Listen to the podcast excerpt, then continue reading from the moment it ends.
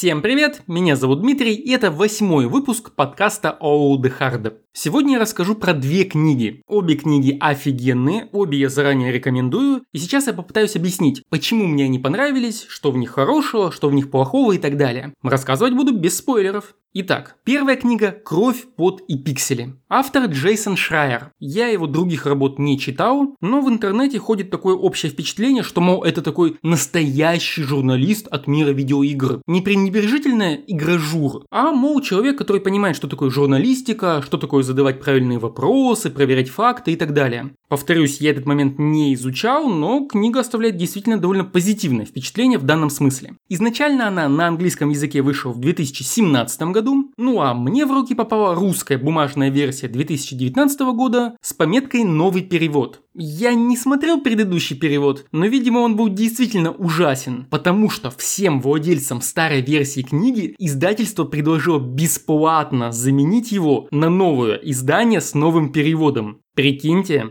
ну и при этом замечу, что новый перевод действительно нормальный, не встречается кривых фраз, непонятно переведенных моментов и так далее. Весь русский текст читается вполне себе адекватно. Более того, авторы не сделали ошибки и не стали прям переводить и адаптировать все эти термины, которые в русской игровой среде, связанной с разработкой игр, уже устоялись. Все эти термины пишутся по-русски, но они не переводятся. Они уже стали частью игровой культуры и здесь у нас. При этом у всех или у большинства таких терминов есть сноски с пояснением. То есть человек, который интересуется компьютерными играми, но при этом никогда не интересовался разработкой этих игр, сможет прочитать эти определения и ему все станет понятно. Это круто. При этом почему эти все пояснения находятся в конце книги? То есть вместо того, чтобы сделать сноску в первом месте использования этого термина, переводчики отсылают нас к концу книги. Причем большинство определений не настолько уж длинные, чтобы их нельзя было поместить в сноску. Учитывая, что в этой книге уже есть сноски, в основном от автора, но есть и несколько сносок от переводчика. Но при этом пояснение терминов в сноски переводчика запихнуть почему-то было нельзя. Я этот момент не очень понимаю. Он меня не раздражал, потому что все эти термины мне уже знакомы, но все-таки странно. Также буквально один или два раза я встречал в этой книге очень странный косяк, заключающийся в том, что целая строчка была написана без пробелов. То есть все присутствующие в этой строке слова были просто склеены в одно такое мега-слово длиной во всю строку. Все пробелы куда-то продолбались. Но, повторюсь опять-таки, встречалось это буквально один или два раза, не более того. Ну и, конечно же, поскольку издательство этой книги Бомбура, которое является ответвлением издательства Эксмо, которое издавало и уже описанную в этом подкасте книгу «Время игр», в этом издании тоже не смогли удержаться от врезок. Я говорил это в том подкасте, но здесь повторюсь. На некоторых страницах встречается крупным шрифтом в отдельном блоке написана фраза, которая уже встречалась на предыдущей странице или двух, или которая встретится на последующих одной или двух страницах.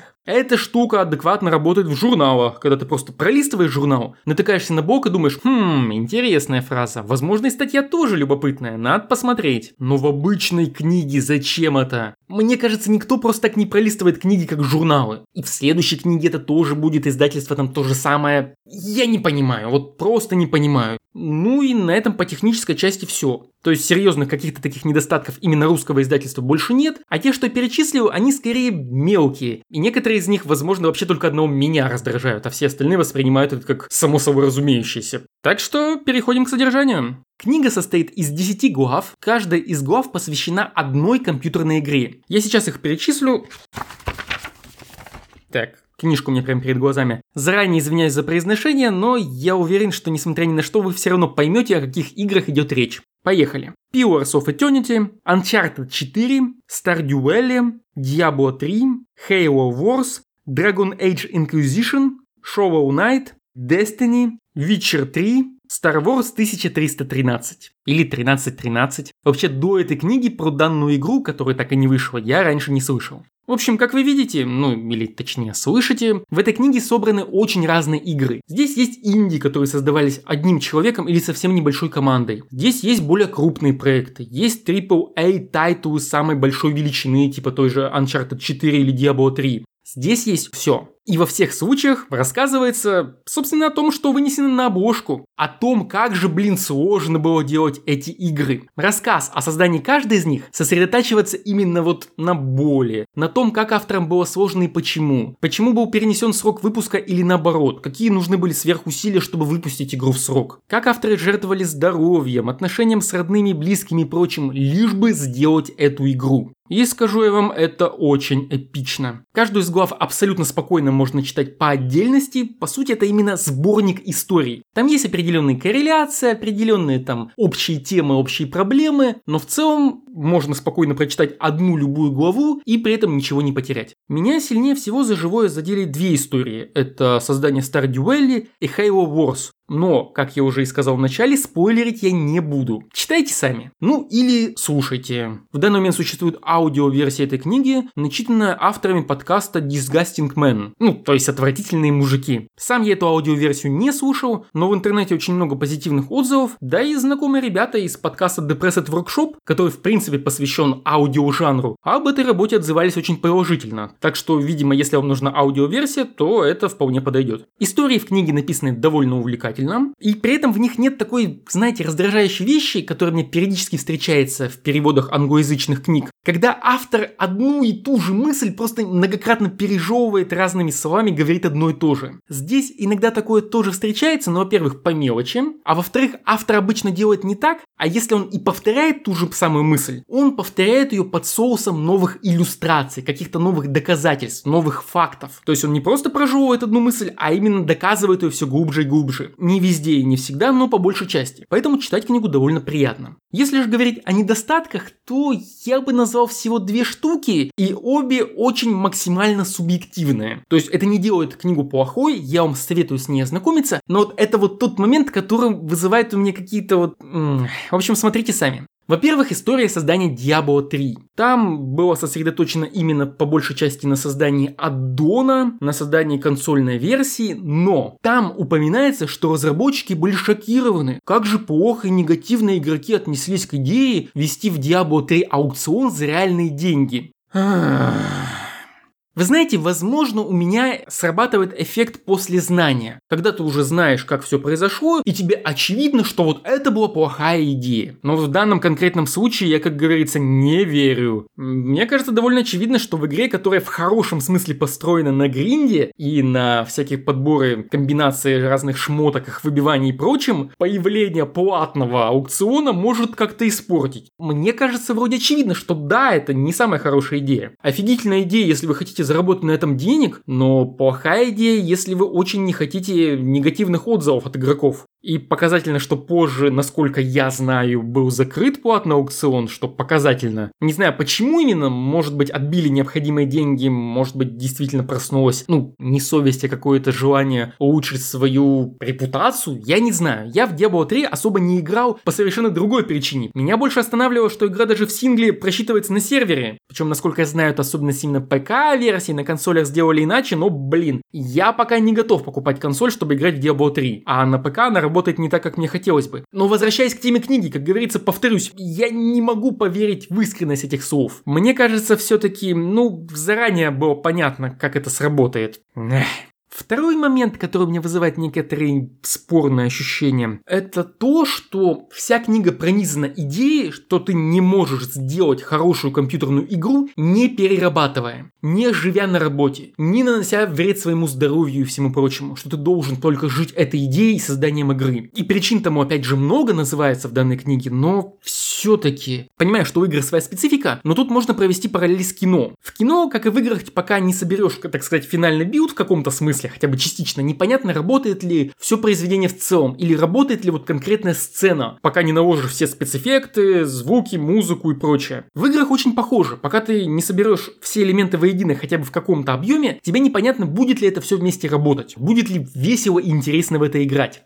Хм, окей. Сам я в кино не разбираюсь, но я слышу такой замечательный подкаст «Длинный дубль», и там в некоторых выпусках упоминалось, что есть продюсеры и режиссеры, которые умеют добиться создания продукта в срок, при этом качественного продукта, продукта, который не заставляет всех участников на работе жить. Так что даже в таком творческом направлении это возможно. Мне кажется, что и в компьютерных играх, в создании компьютерных игр рано или поздно появятся как бы устоявшиеся принципы создания, планирования и прочего, которые позволят на работе не жить. В книге же есть некоторое ощущение, что вот кранч, а кранч это не просто переработка, это ситуация, когда все участники процесса или многие участники процесса перерабатывают на протяжении большого периода, то есть месяцев. А ощущение такое, что сама книга показывает, что вот кранчи это нормально. Возможно, это именно мое ощущение, потому что автор преподносит все это как-то очень восторженно в каком-то смысле. То есть он не говорит прямо, вы не сможете сделать хорошую игру, если не будете жить на работе, если не превратите, не отдадите всю свою жизнь в жертву создания компьютерной игры. Он так, насколько я помню книгу, прямо нигде не говорит. Но вот общая восторженная атмосфера и общие примеры того, что вот авторы буквально жили своей идеей и поэтому у них все получилось, все это вместе как-то создает ощущение, что это нормально. Это единственный способ делать качественные компьютерные игры. У меня есть сомнения. Возможно, кранч это такая вот проблема еще молодой относительно игровой индустрии. И мы вот, люди, разработчики в целом, научатся делать игры, при этом не отдавая в жертву все, что у них есть. Но в остальном книга просто замечательная. Понимаете, она смогла меня увлечь и заставить прочитать себя, хотя большая часть игр из этой книги мне не особо интересна. Из всего списка до конца я прошел только Лопатного рыцаря, Shovel Knight. Почти все остальные игры я играл, но меня они не зацепили настолько, чтобы я играл в них долго и много. Или я видел, что это замечательные игры, но в каком-то смысле не в моем вкусе. Но читать про них было очень интересно. Поэтому именно свою задачу как книга она выполняет более чем. Подводя итоги, я очень рекомендую прочитать эту книгу, если вы в принципе интересуетесь индустрией разработки компьютерных игр. Вторая книга на сегодня «Повелители Doom» или Masters of the Doom. Автор Дэвид Кушнер. Оригинальная книга вышла на английском в 2003 году, а у меня на руках опять-таки бумажная русская версия 2020 года. И опять-таки с припиской «Новый перевод». До этого я уже читал эту книгу в электронном виде, но не уверен, что там был официальный перевод, потому что там встречались такие замечательные косяки типа мягких дисков вместо гибких. Бедные флоппики, так им еще не доставалось. В этот же раз перевод сделан более чем замечательно и никаких косяков явных, по крайней мере, я не находил. Более того, переводчики периодически поправляют автора или уточняют какие-то моменты, где он ошибся или допустил неточность. И делают это с носками. Не в конце книги, а нормальными сносками внизу страницы. Замечательно. Кроме того, они поясняют всякие моменты, которые были бы, наверное, очевидны американцу, там название каких-нибудь пиццерий, аркадных залов или типа того. И при этом они не просто переводят, а именно в сноске поясняют, что это такое, чем знаменито. Ну, то есть, чтобы у человека, незнакомого с американской культурой, был какой-то контекст. А это замечательно. Даже вот те раздражающие бомбаровские врезки в середине страницы с фразами, такое ощущение, что встречаются здесь реже, чем в предыдущих книгах этого же издательства, про которые я рассказывал. Может быть, мне только кажется, но все равно момент приятный. Пожалуй, единственный момент по поводу перевода, который хочу прокомментировать, это перевод под заголовка названия. Ну, то есть перевод названия Masters of the Doom, как Повелители Doom, это адекватно, уместно и вполне в тему. Но под заголовок, блин. Опять-таки, простите за мое произношение, но я его все-таки сначала зачитаю, прочитаю, потом переведу и сравню с другим переводом. Окей?